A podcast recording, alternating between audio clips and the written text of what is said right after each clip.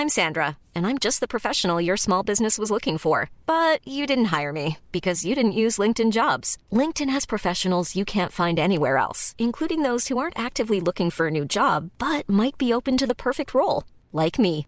In a given month, over 70% of LinkedIn users don't visit other leading job sites. So if you're not looking on LinkedIn, you'll miss out on great candidates like Sandra. Start hiring professionals like a professional. Post your free job on linkedin.com/people today.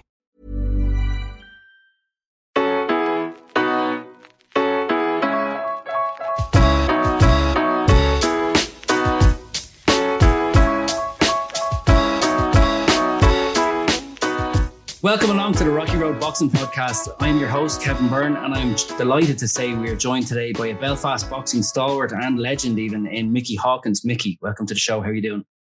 Uh, not too bad. Great to great to be on. Yeah, and delighted you joined us. Um, we spoke about it a couple of weeks ago, and uh, you needed to have your preparation done. And I believe any boxer going into a tournament under you from now on is definitely going to have their preparation done. Yeah, well, it's it's it's a vital part of anything, you know. But I'm not saying I've prepared all that well, but um, I know you've got your you you have the right questions to ask anyway. So Ah, well, we'll, we'll start. We'll start at the start. Uh, how did your own boxing career go? And is it true that you shared this uh, bill with a young Liam Neeson?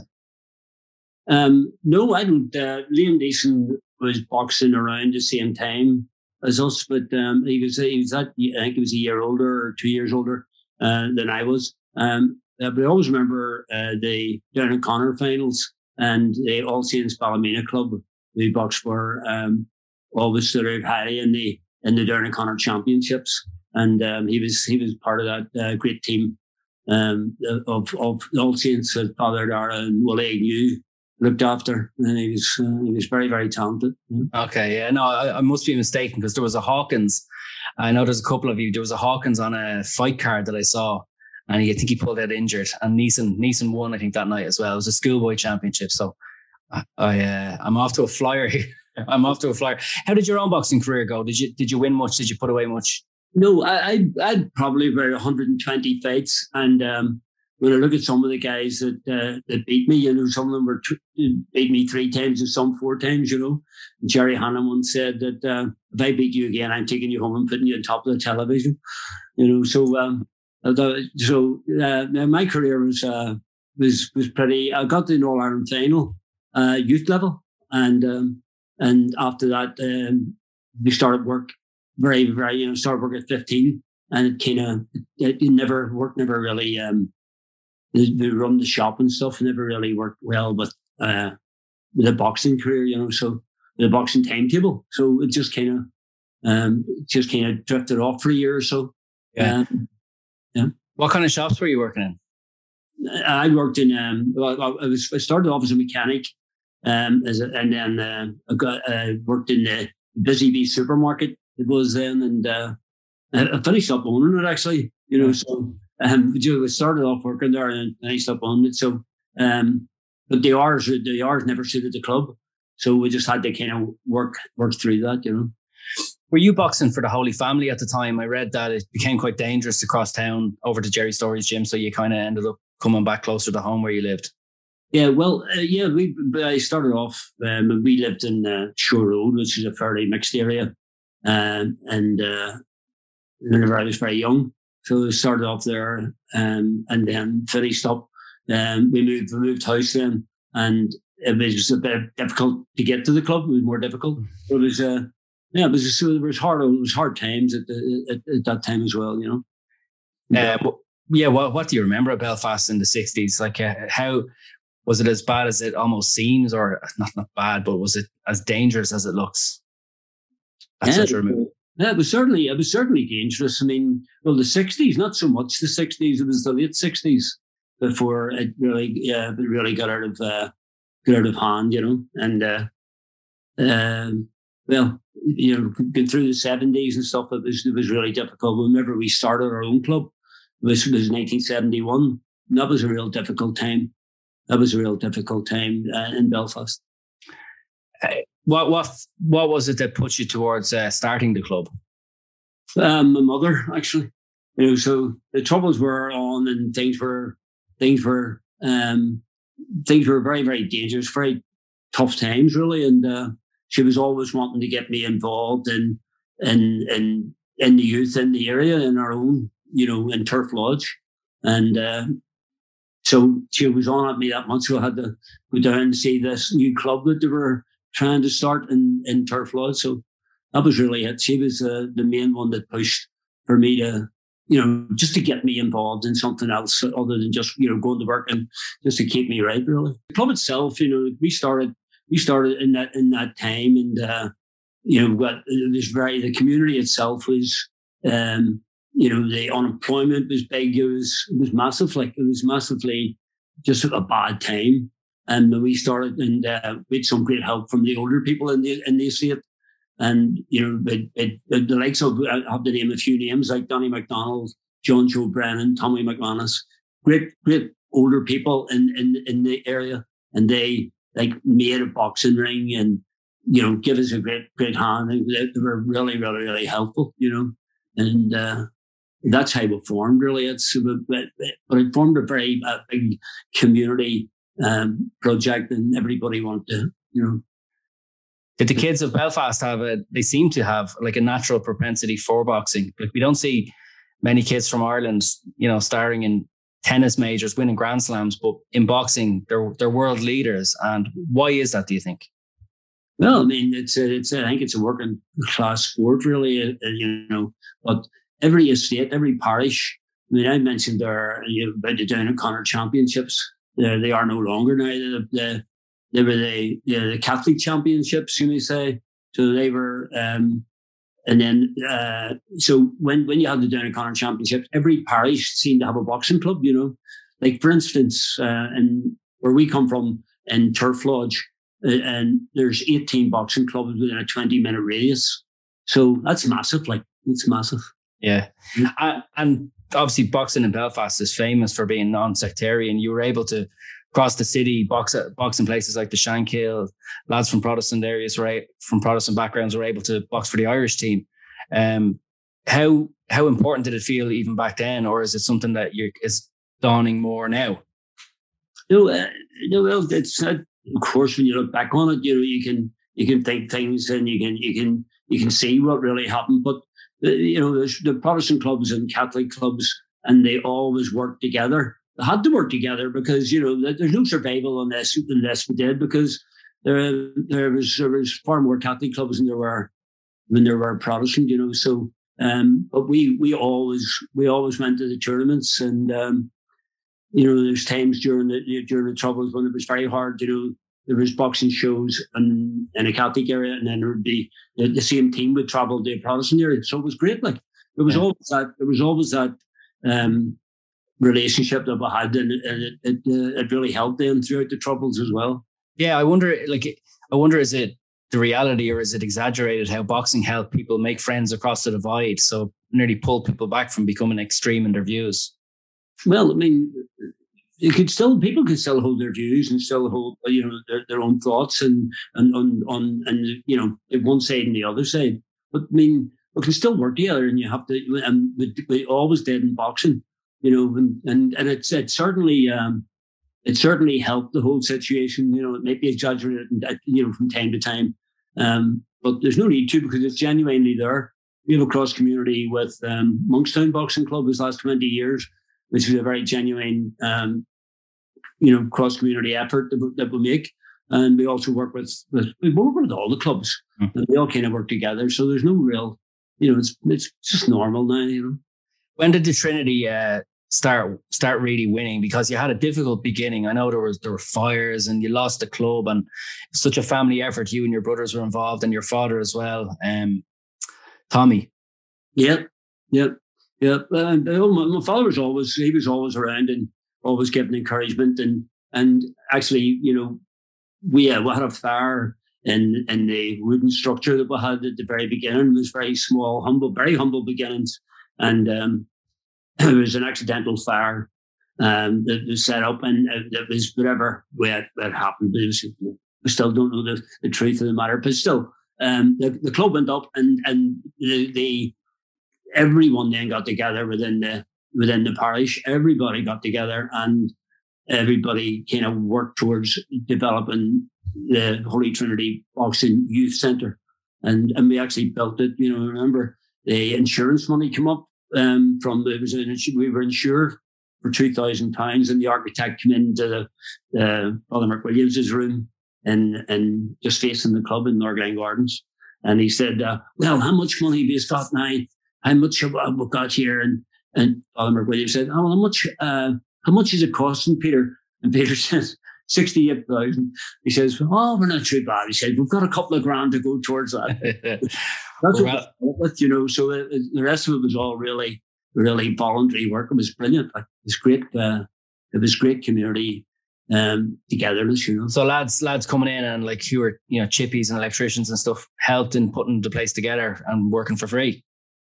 Yep. Oh, everybody worked for free. Everybody, everybody worked for free. And it was, it was big it was big, really. Some of it, you know, was um, um, you couldn't really bring a lorry into the place at the time, of the troubles and stuff, and um, so people weren't allowed to bring, you know, lorries in. But this guy um, got the land of the lorry to, to get all the steel trusses in.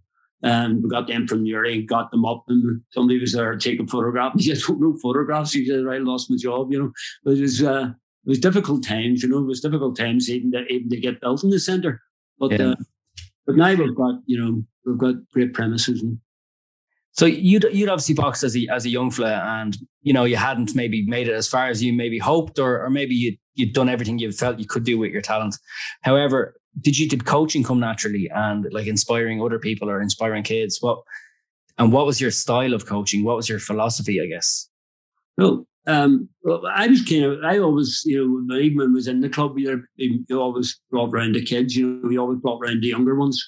And um, so I kind of had that, I always had that kind of feeling that, I could, that I could coach okay. I had never any, never any problem, you know, worrying about the actual coaching end of it, you know. And whenever we first started, um, I was only 19, maybe 18, 19. And um, and you know, but it just it just happened. Like it just we just did it, and uh, the coaching kind of came natural, you know, mm. and and we were very very successful very quickly. I mean, we won the best club in Ulster award, the, the Higginson Cup. Um, it was six finalists and four champions. Only you know uh, four years after we started, you know. So um, yeah, became we, we, had, we had great success very very quickly who are your great champions of the 70s? I, I know of obviously a few of the names, and I, I, won't list them off. I'll leave it to you. But I know, you know, you hear the names like Eddie Fisher, Damien Fryers, and like the list goes on. Champions. Yeah, yeah, yeah, yeah. yeah, we have we had, we had lots of lads there, and all good, all good young lads, all wanting the box, you know. So we're a big, we're a big, uh, we're a big pool of boxers right from the beginning. So we had plenty to choose from, and you know, the more you have, then certainly, you know, you're always going towards that national title. And um, younger brother Jerry was very, very talented. He was he was terrific. He was, uh, yeah, he was a he was a natural, really. You know, and you know Jerry and Peter, you know, their brother and Peter. The people have said that Peter was a better boxer than Jerry was, and whatever. But um, you always get that between brothers. You know, if he had had this and he had had that, you know, yeah. But uh, Jerry was very good, and he was our first uh, All Ireland juvenile champion and um, and um, Olympian, he, European medalist as well. Yeah. Oh my God, he's our first Olympian, you know. So of course, and uh, he was uh, Jerry was very very talented, you know. And that set a trend because your club is is big time associated with the Olympics, and we'll get to that now in a couple of minutes. But you rose to prominence yourself. You ended up coaching with the national team fairly quickly. I was speaking to Billy Walsh, and he was saying you know, you were a very young man when you started out as a coach with the Irish team. I think he might have been at the European Under 19 Championships in East Germany, 1982. Is that, do you recall being at that one? Yeah, in Schwerin. Yeah. Yeah. Uh, oh, I remember, I remember that one. Um, yeah, I remember that one well. And um, Billy was on that and um, it was the start of our relationship. I think we could get quite a, quite a, quite a few tournaments after that as well. Billy was always team captain. You know, you, you, you, you get your team together and you know, Billy was the team captain because and his role, his main role was to find out any difficulties any of the boxers were having. Then we would have them at the, the meeting after lunch or after dinner every evening. We would have a chat and see how things were. And we'd always be in, you know, in front of the posse. Like we'd always uh, be ready for whatever was coming, you know. And and sort all the difficulties out. But Billy was very, he was always very, um, eh, very aware, very aware and very alert. He's a good lad, brilliant. Did you find it difficult to, like, I suppose maybe make the transition from coaching Belfast kids? You know, you're coaching your own to going to the national stage as a young guy in the early '80s, or was it just a seamless transition? And that was kind of, I never had any difficulty really, kind of um, you know, working with boxers or working with anybody because it was boxing. It was just boxing, you know, and and and we did it, and and that's what that's we always got that, that good um, relationship with the boys. But when you're working with when you're working with your own boxers, you you know exactly what they want, you know exactly what they need, you know exactly what they deserve, and you know exactly how to handle them, you know, and and all the boys are the same. They all want the same things, you know. They want success and they want looked after well as, as best as possible uh, I think I might know the answer, but it wasn't a case of like moving from club coaching to national coaching and there's bigger egos, bigger personalities, and you have to manage that differently.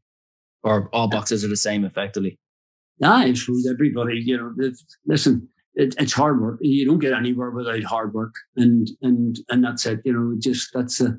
I think that's a, the, easiest way to explain it about boxers. You know, you, but you have to work. There's no there's no easy way. You can have egos, but you have to work hard no matter what.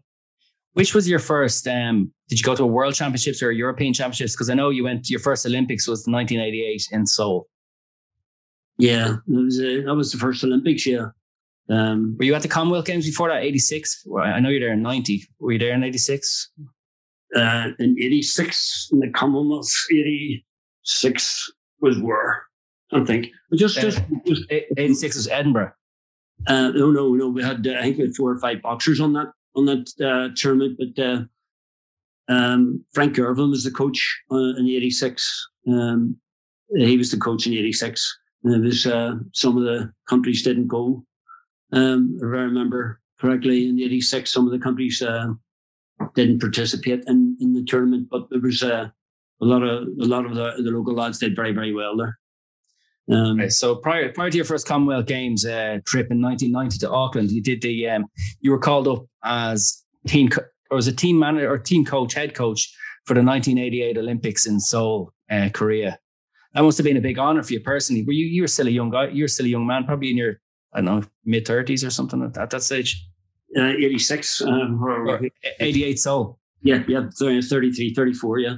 Um, yeah, that was so. But I mean, if you remember, like, I mean, if you, if you take off from we started in 71, 72, and we had Gerry Hawkins, the Olympian, you know, in Moscow um, in 1980. And that was, you know, it wasn't very long, like established. It was our first Olympian. So it was, that was 1980. And then in 80, uh, Jerry again went to Los Angeles in 84.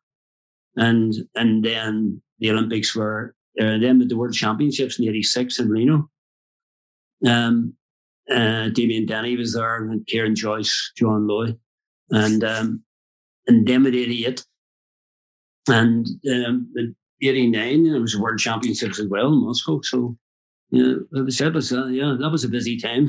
Did you get to stamp your authority on the uh, on the '88 games? And it's a really strong team that goes out to Seoul. Just on the face of it now, looking back, um, how how did you imp- what were the plans going out there? Did you implement all the training camps and everything, or did, were you just put in charge of the team at the championships? Yeah, well, I was in charge of the team, um, and, and and as far as setting up the, the planning for the 88 Olympics, you know, it's like the dark ages. You know, if you're you're talking about you know 88 Olympics, um, it was a strong team. It, it was a decent team, all right. It's a certainly a decent team, but the preparation we went to Kerry we went to Kerry for six weeks. I mean, where was where was the where was the preparation? Where was the sparring and whatever else? Yet, and you look back on it, it's definitely uh, we were in a hotel, a small part of the hotel. We had a ring up, and and that's what we did. You know, myself and Nicholas and uh, Albie Murphy were, were the coaches. But you know, the, according to today's, like, I mean, high performance was always the goal. High performance, full time coaching, full time boxers was always the goal. You know, you had Michael Carruth, Wayne McCullough, and they started off being the first boxers paid but that was only a, small steps. The government, you know, weren't weren't having high performance, and it was always the goal. And it was a gradual step forward. Actually, it was a very gradual step forward as we were as we were progressing through that. You know, to get full time coaching, which we eventually got. Like, but it it took quite a while. Um, yeah, absolutely. Like the team that went out to Korea in 1988, I have it here. It's uh, Wayne McCullough, jo- uh, Joe Lawlor, John Lowey, Paul Fitzgerald, Michael Carruth, Billy Walsh, and Kieran Joyce. So, like we say, on the on the face of it, quite a strong team. Uh, so, so certainly, it was a strong team. Yeah, a lot of good personalities in that team as well. Like people who went on to really leave their mark on Irish boxing, or people who'd already done so. You know, so there, there's a lot of personalities, and I'd say it was good crack going out there. Yeah, we, we had we had, we had great crack and we had great crack when we were there as well. Like you know, but um, it's all again. It's it's the Olympic Games. We had six weeks.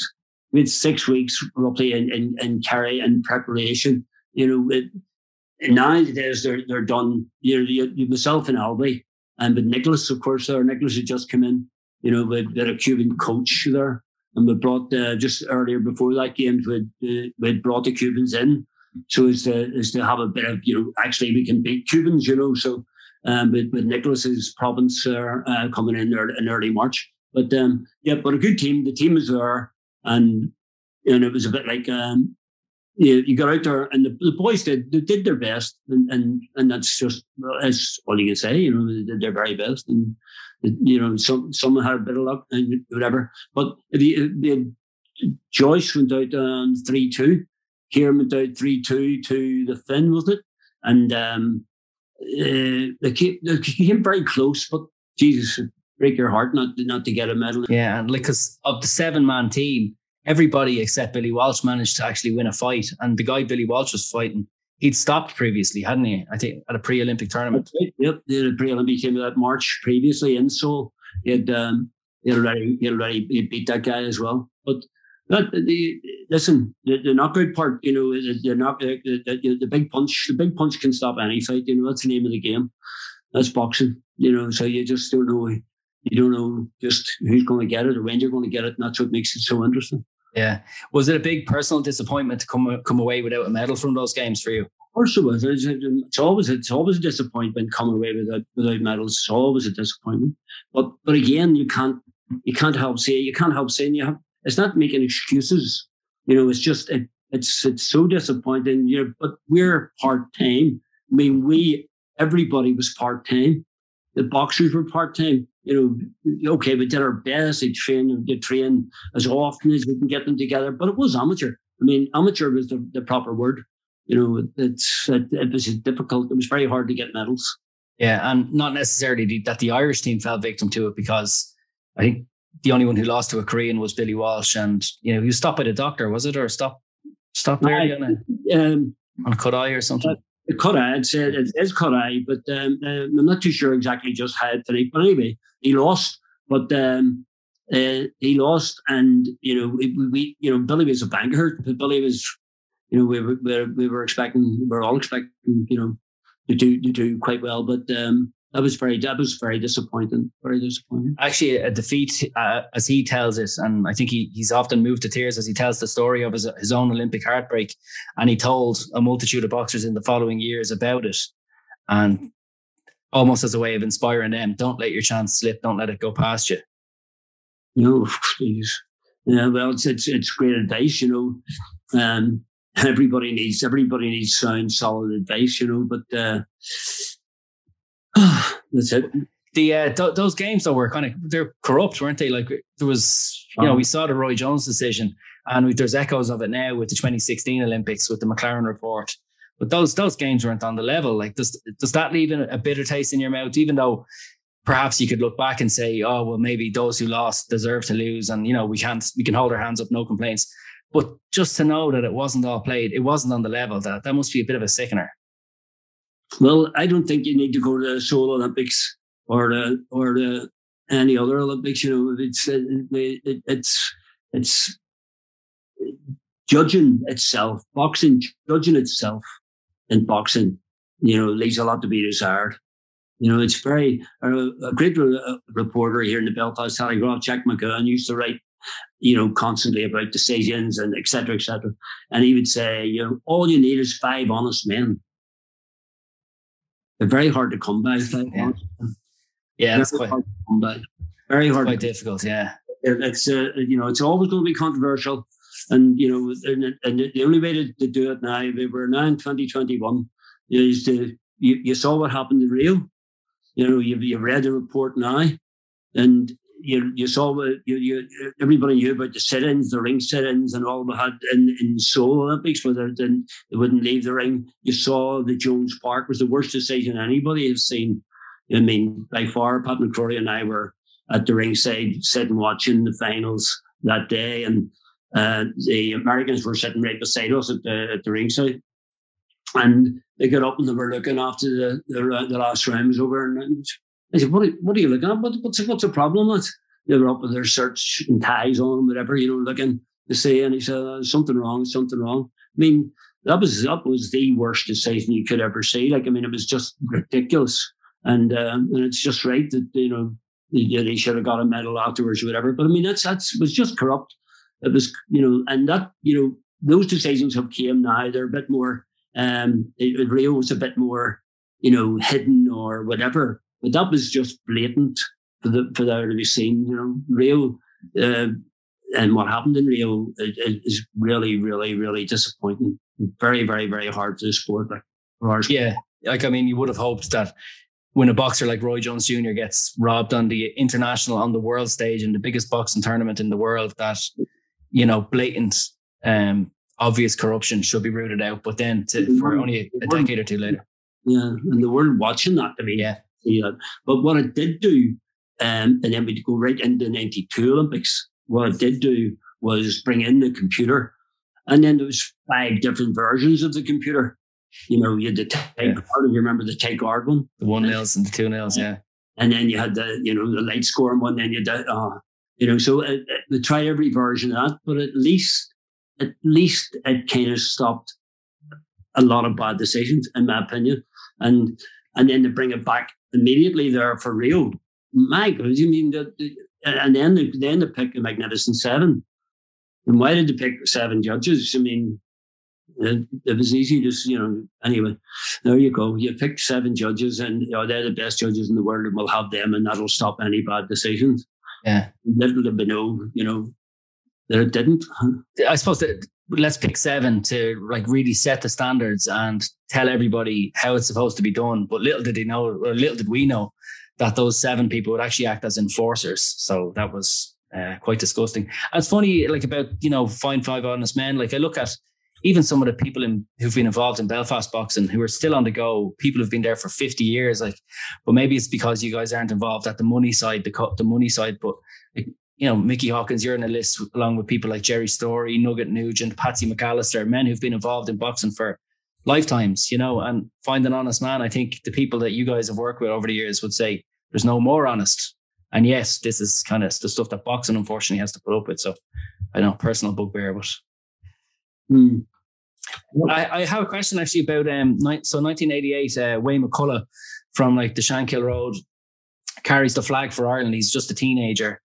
Um, and then I'll, we'll talk about Francie Francie Barrett as well, another person who broke down barriers in carrying the flag in '96, the first traveller uh, boxer at the Olympics for Ireland. But I think um, there was a, there was an interview recently. I think did you say that uh, you thought that Wayne shouldn't have carried the flag, and why was that? Well, I thought, um, you know, uh, that Wayne was very young. He was only 17.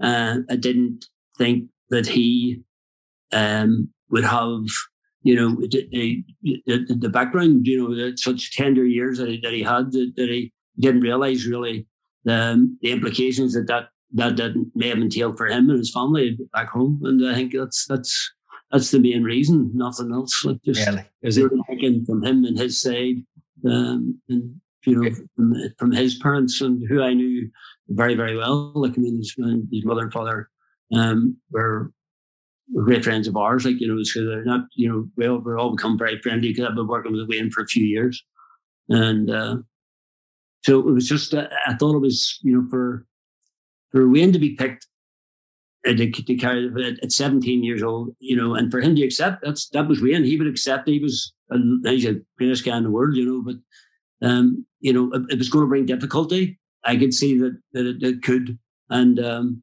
and, and in small ways it did, you know. But I think he's got over that, and yeah. Was it the um, Olympic Council of, of, Ireland who nominated him, or was it someone from the IABA? Or uh, obviously, he carried the flag for the entire team, didn't he? Not just the boxing team for the uh, for the national squad. Who nominated him? Yeah, that's a good question. I'm not too sure just who actually nominated. It certainly wasn't. Uh, it certainly wasn't boxing that nominates. It's say probably the Olympic uh, the Olympic uh, people themselves that would do that. You know. I'm sure I'm sure they may have had it discussed, but it wasn't discussed with. I, I certainly wasn't involved in it anyway. Okay, so it was it was a, a, caring decision, really. You didn't want to see this kid getting you know a lot of blowback upon his return home. No, that's all. Exactly, nothing else. Nothing, nothing else. Why was it that you weren't involved, or I'm sure you were involved at a national level, but why didn't you? Why weren't you with the team in '92? Was it just that Austin Carruth went instead, and then you went in '96? Um, uh, there was no. Um, there was no. Uh, '92 was just central council make a selection Hmm. You know, there was not like you're a national coach and you're the national coach and and that's it. You know, every games there was there was a selection process. That's all it was. Okay. And so and and they wanted to bring Nicholas along. Um, I've certainly Austin uh, Nicholas' father. You know, it's, it's, there's nobody certainly you know there's nobody complaining about that. You know, and Nicholas um, uh, maybe thought Nicholas was better, but you know, Nicholas was there. You know, where he was he was here from Cuba, so he should be used, you know. So what did Nicholas bring? What attributes did he bring? Because a lot of the boxers would look back and say, this man cha- changed a lot for us. And, you know, he was respons- oh, or partly responsible for medals and stuff.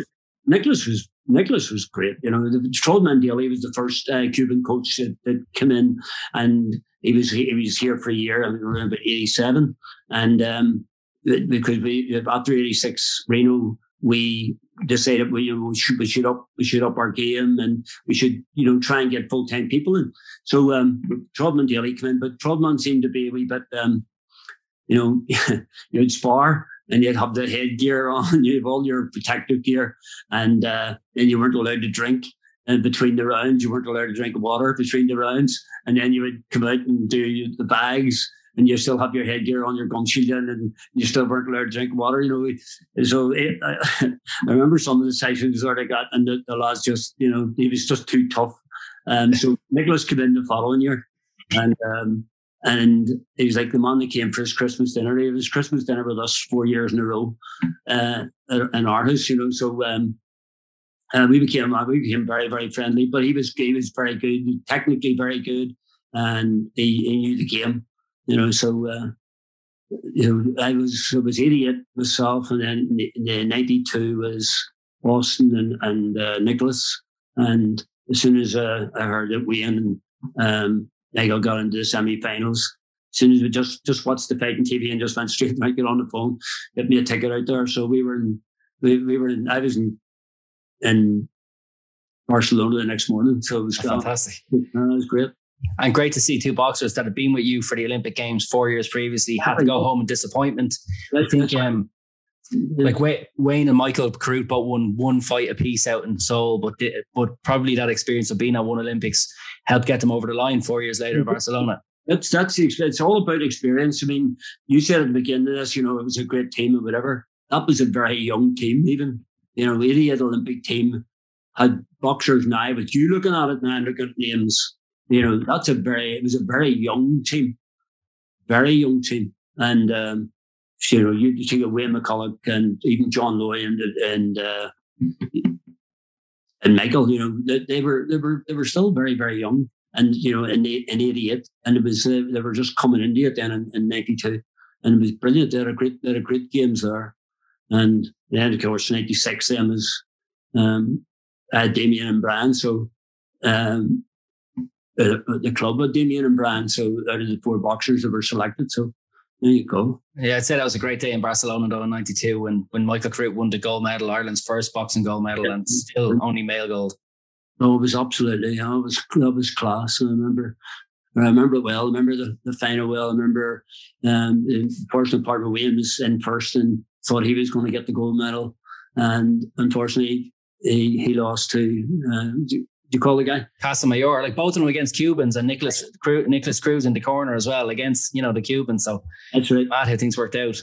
That's right. No, it was it was crazy, and and and then of course then fighting uh, with, uh, with Miguel up uh, next in that, that afternoon with uh, um, Hernandez. Uh, it was great. That was class. I will never forget that. You know, still still remember the, the, the television scenes and, and, and stuff. You know, where we were all where, where we were just looking on the looking at the ring and seeing the scores coming up after every round. was class. Yeah, and deserved it as well. One of the greatest performances. I've watched it back again. I think I was doing a different show be at the 92 Olympics. And I, so I've watched it a couple of times over the years and just, it gets better every time you watch it, that performance for me. Oh, it was class. It was, it was just, it was, uh, if you think uh, Miguel Carruth at the qualifying part of those games when we were in uh, Italy, uh, Pellegrino in Italy, and he was out of the game, out of the qualifiers. And then one of the boxers got injured or whatever, and Miguel got a last, got a reprieve and went in against the, against the French guy. And um, he were boxing the French guy, but we couldn't get the scores. And Joe Lawlor was there and said to Joe, Joe, see if you can get the scores there. And um, it was in a, it was in a kind of like a city hall type of uh, building, and the ring was very low to the ground and stuff. So it was down one of the corridors where they had the the, the score, the scoring system. Anyway, but Joe, Joe, Joe would give the new Joe would get in anywhere, and he'd get in. Don O'Connell was officiating at that particular games, and uh, Nicholas had said, "You go forward, Michael. You go forward. You go forward. You have to go forward." And I looked over, and Joe just put the fingers up, you know, two, we're, we're, we're two up. And I said, "You take one step forward. Let him come. Let him come. Let him come. Pivot, pivot, turn." and the, the, the bell rang, and there he goes to the final round. And they go, they go, but anyway, Nicholas looks over to me and says, What's the story? Michael, Michael, hey, what's this? What's this? You don't listen to the Cuban. We're two up. Ah, how you know that? How you know that? so that was very good. So Michael, but this is the point. Michael didn't, Michael, he was out of the games nearly, you would have said. And then we got that wee reprieve and he qualified. And it's just amazing. It's amazing to go on there and and and and beating the Cuban in the finals. Terrific. Yeah, and there was more. There was more Cuban drama in in '96. Um, so it was just a four man team. Good, a lot of good talent in the in the country at the time, but it became much harder to qualify for the games, it? So you got four over the line, two from the Holy Trinity Club in Belfast, your club, Damien Kelly and Brian Magee.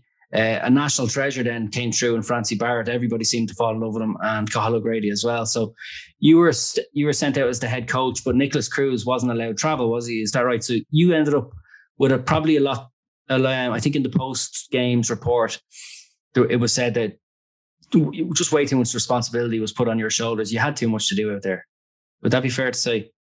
Well, too much, yeah. I mean, listen, if you look again, if you look today, and see the high performance, how, how it works, and how many people are involved at every tournament that goes away. You know, and you know, I was I was the doctor, I was the physio, I was the I was the assistant, I was you know, yeah, pretty much everything to do. But um, uh, no excuses anyway. So you went and you do the job. You know, you go out there and you do the job, and uh, you and you you do your best, and that was it. Francie was a. Fran- I think everybody wanted Francie to win a medal. Certainly, just watching the Late Late Show stuff and stuff down here, I knew him probably more than the other boxers. I was young myself, and just you see Francie, and he kind of light up the screen every time you saw him. And he got out and he won his first fight. He carried the flag as well, and he must have been a great buzz to have in the squad. He got the highest score at the Olympics as well. I don't know how you missed that point, but anyway, he got the highest score in, in the Olympic Games um, on the computer. You know, the, it's 32-17 off the top of my head. This is now. Um, I don't know. I never looked at it. I never checked it. I know it was a has, I know it was a high score. Chris Francie never never let me forget it. But, uh, um, but um, had Gus Farrell there as well. Yeah, Gus Gus was uh, he was from Galway, and um, and Gus Gus was very he was more more than helpful. We had a great we had a great time there as as, well, as best we could. Francie had a, had a, great run, and then he and then he come up against a very talented boxer um, um, in the in his second contest, and, and went out.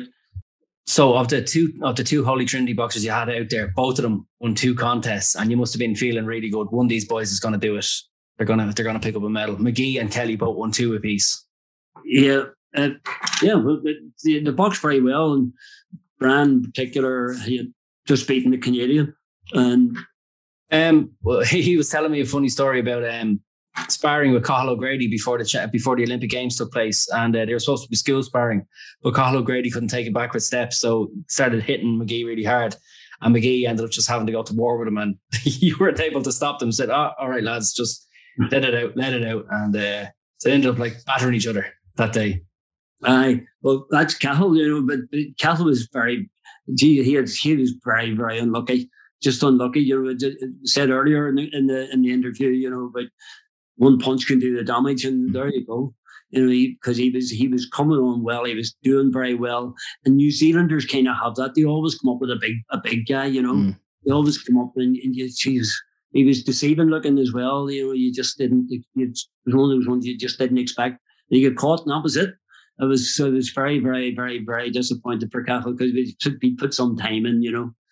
Um, he's put he some brilliant time, you know. He, he did some. He, he really really really worked hard and deserved better, you know. I think there was um, a complaint made afterwards that when Damien Kelly, it was a, it was the Russian he fought. There was a Cuban referee, and the IBA were quite unhappy because relations between the IBA and Cuba weren't exactly great because of the Nicholas Cruz situation and felt that there shouldn't have been a Cuban officiating an Irishman's fight. Yeah, well, I mean, it's getting, you know, just uh, there was nobody there, and the referees and judges, there was nobody there to kind of keep an eye on that to see what was going on there. And uh, yeah, that, these things happen, and you just don't know what's going on behind the scene.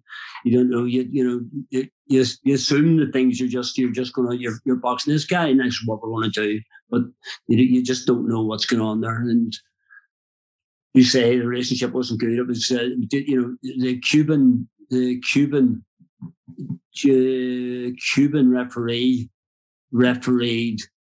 Um, I can't think of what exactly what happened there in that. But there was a there was a Cuban referee, and then the winner was fighting the Cuban. That's what it was in the final. Yeah. So um, anyway, you can you can talk all day, and you can complain, and, and you can you know do all you, you know. It doesn't make any difference. The decisions no. there, and they're there, they're they're there whether they be right or wrong. But I'm we're not complaining about anything about those games. They did their best, and did you say but two wins each? You think, and we were it wasn't impossible. We're sitting on two another. You know, in Reno, it was the same with two going for medals, and and uh, in in Seoul, we were close. We were, we in '96. We're two um, we're two fights there. We're two boxers on you know on medals and went out with very very close decisions, and you know it's disappointing. Yeah. I, I don't think I surfaced for two days. I don't think I got out of bed for two days. Really, after that. You know, it's really it's, it's so um, it's so so hard to take. You know, but that's that's the game. You know. Do, do you generally have big ups and downs with wins and losses, or I suppose because you've coached so many thousands of kids and and fights? No, that's you just there's always an next one. Which is it? Is it more? We had bit sorry with Brian with Brian and Damien there. With, with, with you know so one club has got two representatives there at the Olympic team. That's, that's quite high. We're doing okay. We're not, mm. we're not getting, we get two wins each. And then team, just all you needed was a bit of, just a wee bit of rub of the green, you know. Yeah. But that's the way it goes. And uh, you just lift yourself up and go again. That was like Muhammad Ali's second games, wasn't it? Atlanta, Georgia, because he's obviously famous for the 1960 in Rome, but lit the lit the candle, lit the Olympic flame at this one. Did you did you get to meet Ali or Holyfield or any of the other big? Yeah, big name. Uh, Harry got my brother. Uh, Harry, he, I think he met him at um, at the Muhammad Ali tournament with Brian Magee um, there uh, earlier on, and, and that there just was that afterwards. The ninety seven. Uh, Harry got to meet him afterwards, but um, no, I remember standing on the on the on the on the pitch um, and looking up to see who this because they had kept it a quite a surprise. Like even though it was you know maybe mentioned here and there, but uh, just to see Muhammad Ali there, uh, you know, it was class. Like it was really nice and it was lovely for him as well. Would you be the sort to go? Would you be an all-round sports fan, or is, is it strictly boxing? Would you be the sort to go see maybe the hundred meters at, at an Olympic Games or anything like that? Oh yeah, just any any sport, any at all, do the sport, I'd, I'd be watching. You know, any anything. we take a keen, not a keen interest, but we take an interest in all the sports, you know, the GAA, the hurling, soccer, everything, you know, just, uh, you're just generally, you're in there and that's it, you know, it's great. Yeah. After those Olympic Games, when uh, Damien Kelly went professional, you took a little leap into the professional games. You would have been seen as, you probably would be mostly associated with the amateur side of boxing, but you had a dip in the professional side. Did you enjoy it? And uh, all those years later, you know, was it a positive experience for you? Um, the professional side of the game, I, I've never really, I've never really had any interest in, you know, other than it's a business. It's a sport. To say it's a sport, it's more a business than it is anything else. And uh, I've never really had any great um, ambitions to go into the professional game. Um, with Damien, it was just that I went with Damien um, to his signing on, and he got a great he got a great deal um, from what he was supposed to be getting. So, and that kind of brought me in. And Damien and I were always very. All our boxers are close. So all our boxers are all. You know, I mean, we've got we've got I think it's um, 38 or 39 national titles and, you know, the national elite titles. So we have got lots and lots of boxers there. And uh, having this interview, you know, supposed to be talking about the club and we'll talk about me or whatever. Anyway, um, but uh, Damien uh, to, to, go into the program was was not really my idea, but it started. That's how it started. Anyway, I had ten years with Damien there, and the, you've got the ups and downs of the program. And meanwhile, I'm still fully trying to be coach. You know, so we're still in the club the, the whole time, but it takes a terrible lot of time with one boxer you know, one boxer. And, you know, it's a dreadful amount of time. And I'm, you know, I'd be busy business wise and whatever, not just the boxing. So, um, so it's a, it's a difficult game. It's a, it's but with, yeah, Stephen did well. He he well, the British, European, you know, and and very very he just he had very bad luck in management. when he signed on, he was brilliant. He was with Panos Eliades, uh, his um, Worked at Frank Maloney, yeah. Uh, with Frank and um, world champion. Lennox Lewis, yeah, of course. Lennox Lewis. And um, so, uh, you know, and then the money dried up there and the fallout happened. And then it was the, the, the, the flyweight, the game, you know, the, the professional game was very difficult to get paid. So Damien had a hard fight last five years and to, just to get, to try and, you know, get that uh, elusive world title. But um, Hey, I'm Ryan Reynolds. Recently, I asked Mint Mobile's legal team if big wireless companies are allowed to raise prices due to inflation. They said yes. And then when I asked if raising prices technically violates those onerous two year contracts, they said, What the f are you talking about, you insane Hollywood ass? So to recap, we're cutting the price of Mint Unlimited from $30 a month to just $15 a month. Give it a try at mintmobile.com slash switch. $45 up front for three months plus taxes and fees. Promoting for new customers for limited time. Unlimited more than 40 gigabytes per month. Slows. Full terms at mintmobile.com. Hiring for your small business? If you're not looking for professionals on LinkedIn, you're looking in the wrong place. That's like looking for your car keys in a fish tank. LinkedIn helps you hire professionals you can't find anywhere else, even those who aren't actively searching for a new job but might be open to the perfect role. In a given month, over 70% of LinkedIn users don't even visit other leading job sites. So start looking in the right place. With LinkedIn, you can hire professionals like a professional. Post your free job on linkedin.com slash people today. Hey, it's Danny Pellegrino from Everything Iconic. Ready to upgrade your style game without blowing your budget? Check out Quince. They've got all the good stuff, shirts and polos, activewear, and fine leather goods, all at 50 to 80% less than other high-end brands. And the best part? They're all about safe, ethical, and responsible manufacturing. Get that luxury vibe without the luxury price tag. Hit up quince.com slash upgrade for free shipping and 365-day returns on your next order. That's quince.com slash upgrade. Of course, he was victim of that famous robbery at Andytown as well. That was shocking. Yeah, well, that was just a, you know, that was just, uh, you know, that put the tin hat on it as far as I was concerned. You know, it's just this is it, kiddo. We're finished, and he went and yeah. uh, did a wee one after that, and that was it. I think. How many Commonwealth games did you travel to, Mickey, as uh, as coach? Because we, I think we've established is it 1990 in Auckland was your first with the Northern Ireland team, or yeah, you, you, yeah, yeah. 1990 was first, and then 94 in Victoria. And then um, Ooh, where else after that? Uh, 90. There was, there was Kuala Lumpur in '98. You weren't? Did you do that one? I didn't do that one, no. No. And there was 2000 in, 2002 in Manchester, 06 in Melbourne. You were back for Delhi in 2010, was it? 06 in Melbourne and 2010, yeah, did 2010. Did a couple of youth games in between that. Yeah. In 2010, and and uh, uh, it was very it was very good. It was very successful as well. Yeah, when they won, they won all around them, and they stopped. I think um, two successive games of not winning any medals as well. So they, they got you back in, and uh, it proved successful that time. I think in 1990 was it? Uh, it must have been. Fo- I don't know, was it amusing or concerning or whatever when Wayne McCullough won the gold medal and there was no tape for the anthem. So I think was it a member of the official delegation had to get up and sing Danny Boy. It's uh, Dr. Donnelly. Uh, uh, you know, I was uh, yeah, Dr. Donnelly did it in '84 or '94. After that, again, yeah. Uh, there was a man called Gibson. Uh, I remember he sang it. Uh, he wasn't the best. He, uh, he, gave, he gave it a go. Yeah, the, the doctor was was far better. I think a, a few years later. Yeah. Uh, if you were if you were born a bit later, is that a role that you would like to have been doing, like a kind of specialist, paid full time coach, or are you glad the way you went about it, like as a club coach, but also operating a business, and you know, so you kind of had it as your hobby or your passion, I suppose. Well, you see, it's a it's a funny old it's a funny old life, isn't it? Um, when I when I first started the boxing club, it, uh, we had. Uh,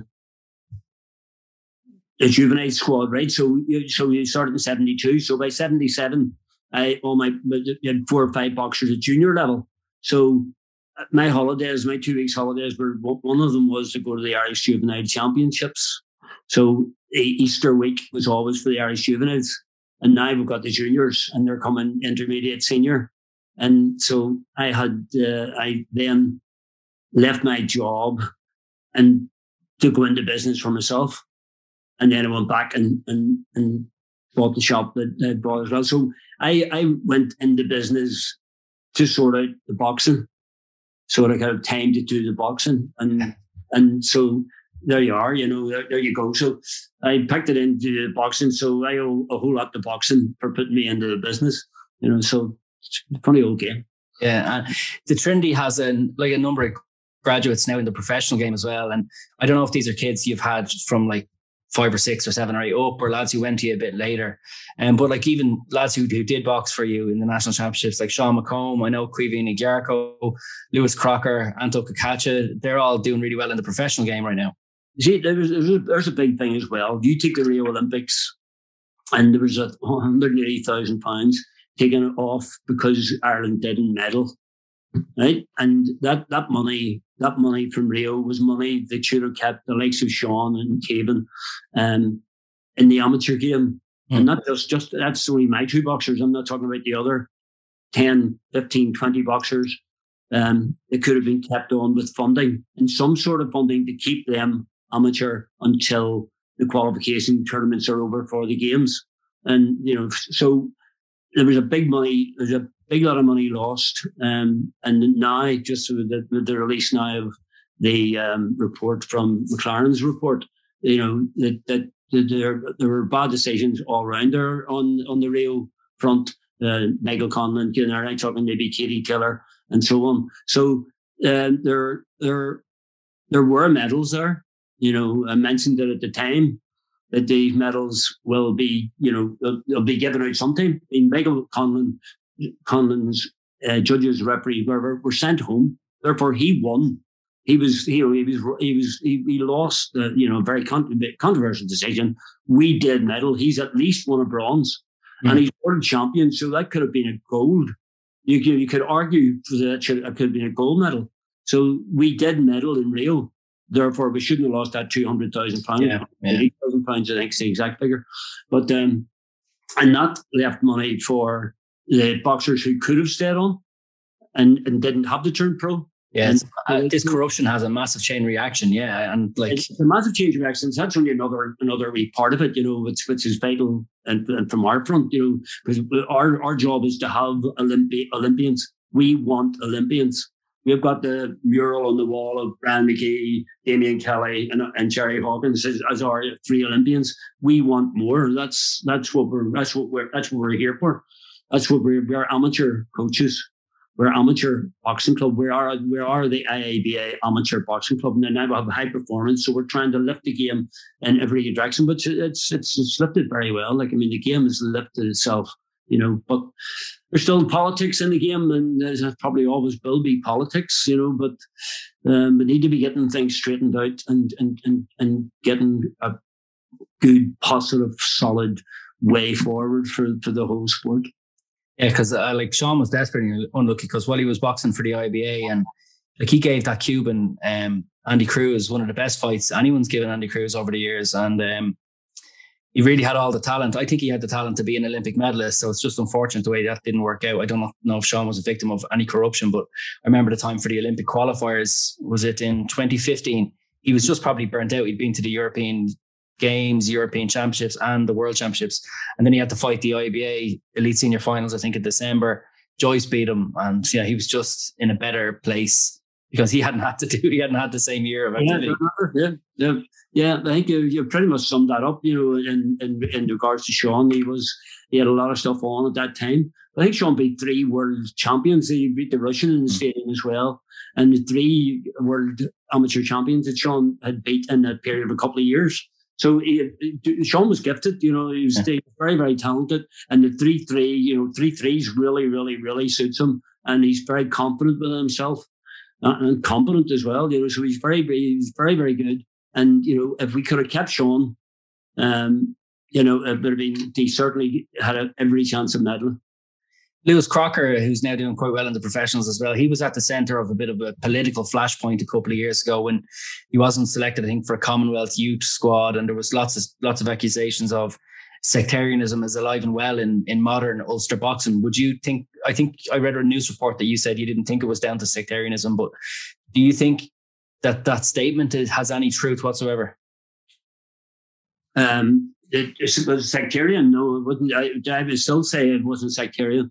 Um, but it was a it was a situation where um, the high performance uh, letter went in that I believe was Lewis was uh, not just selected, but he was team captain and and selected uh, for the game. But the president then put it out to the floor for a vote, and um, the vote was uh, uh, you know, went against Lewis. It was, you know, absolutely ridiculous. And the, people voted, um, people voted geographically uh, rather than, you know, it, it was because uh, he mean he's Lewis Crocker, he's Holy Trinity, um, and you know, it, it, was. I don't think it was sectarian. I think it was just they, they were given the opportunity to vote and vote against Lewis, and uh, was, they voted for their own boxer from that area where most of the officials that attended that night.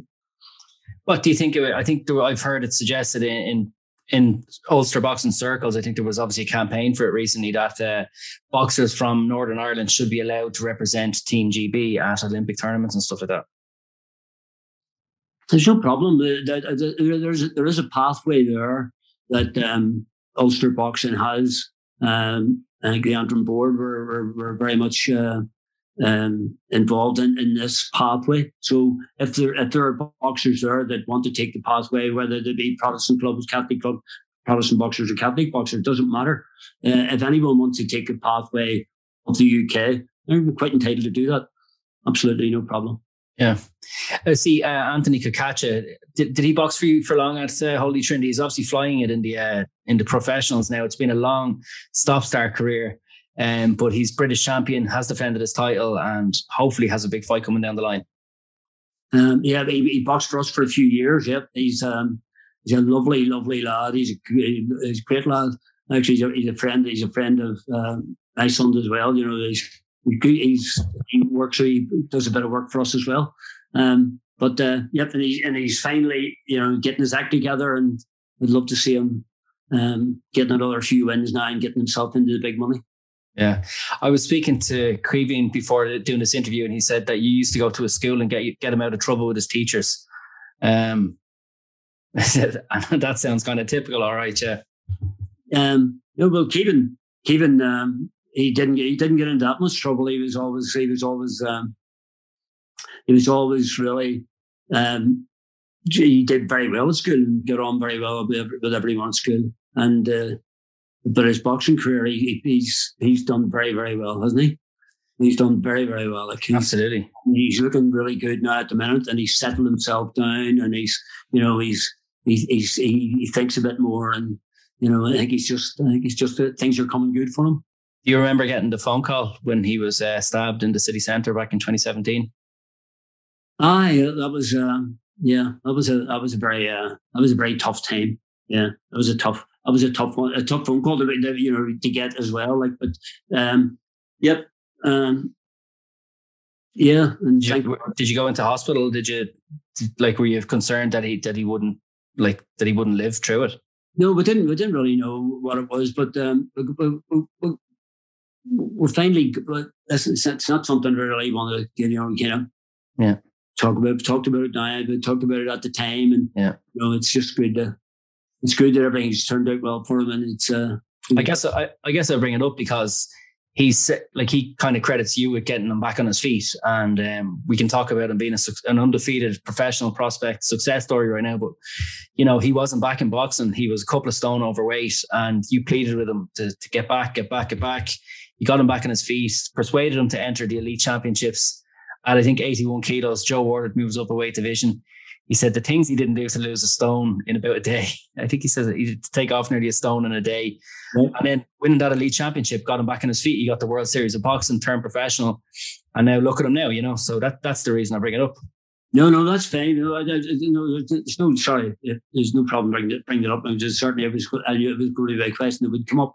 And yeah. I thought I had rehearsed for it, but obviously I haven't. No, it's it's, it's, it's listen, hard to answer. We're talking about his boxing career, and um, it's great to see him back and great to see him up there and whatever. But um, and it wasn't a stone in a day in case I'm going to get um, accused of fucking abuse. Um, no, it was uh, he, do, he always does a bit of exaggeration, but um, no, he, yes, he certainly was a bit overweight, and but he didn't have to take a whole lot off really to get uh, to get to the light heavyweight, and he did very well to win another elite title for us, and we we're we we're delighted for him as well. So he, but he is boxing well. He's even for me to say that you know, that he is boxing well, it, it means a lot. Like, I think, uh, and, you know, I don't normally, I kind of give he's, a lot of credit to the boys, but he's, he's flying. He said you you always had his back, and he's you're the best coach he's ever been trained by. And Brian Magee had comments as well to make about saying that he was knocked down in sparring one day, and you kind of like approached him very quietly in the dressing room, and like, "Are you okay?" Like just checking on his welfare. He was like, he said you were tactful. He might have been concussed, and you seemed like you didn't want to embarrass him. So that was kind of there was no overbearing general. There was no kind of you weren't cracking the whip. You know, it was more a concern for his welfare. So that's uh, appreciated, I think, by your boxers. Yeah, well, we'll do that. We'll do that with any boxer at any age. You know, and just be just gently Bentley is the best way to do it. And you know, we we uh, do far less sparring than most clubs, if not all clubs. You know, we'd be very, very, very cautious anytime with spars. Spars aren't just done willy nilly, just put them in there with, with, with whoever and whatever. You know, they have to be. That's the biggest. That's that's that's the biggest part of success is is getting getting that right, getting that that that mix right. You know. Well, that's where the damage is done, and perhaps that's why you've had boxers who've been successful well into their thirties. Like you saw, Brian Magee was probably a better boxer at 36 than he was at 26. Yeah. Perhaps a better pro for sure. And like even Anthony Cacace now, he's hitting his mid thirties. He's he might say he's still in his early thirties, but he'd beat the version of himself ten years ago. Yeah, sharp. Well, listen, a good boxer has to be a sharp boxer as well, and to be sharp minded. You know, if you're going to box, if you want to fight, it doesn't matter. You know what you do, but uh, boxing's the name of the game. You know, and if you're boxing, then you're going to last a bit longer. And uh, the, the smarter you are, then the better you are. Is there anything you'd like to add before you go? I know you've talked you've talked deeply about what you know things you want to say. So if there's is there anything you'd like to add or speak about before we go? Um, I'm sure after this interview, I'll listen to it and we'll say, okay, we could do this, we could do that. Listen, it was pretty much off the cuff and uh, enjoyed doing it. And thank you very much for the opportunity. And sure, we'll have a chat again, will Yeah, you're very welcome. It's been a, an honor and a pleasure to have you. Thanks, Mickey. Well, thank you very much.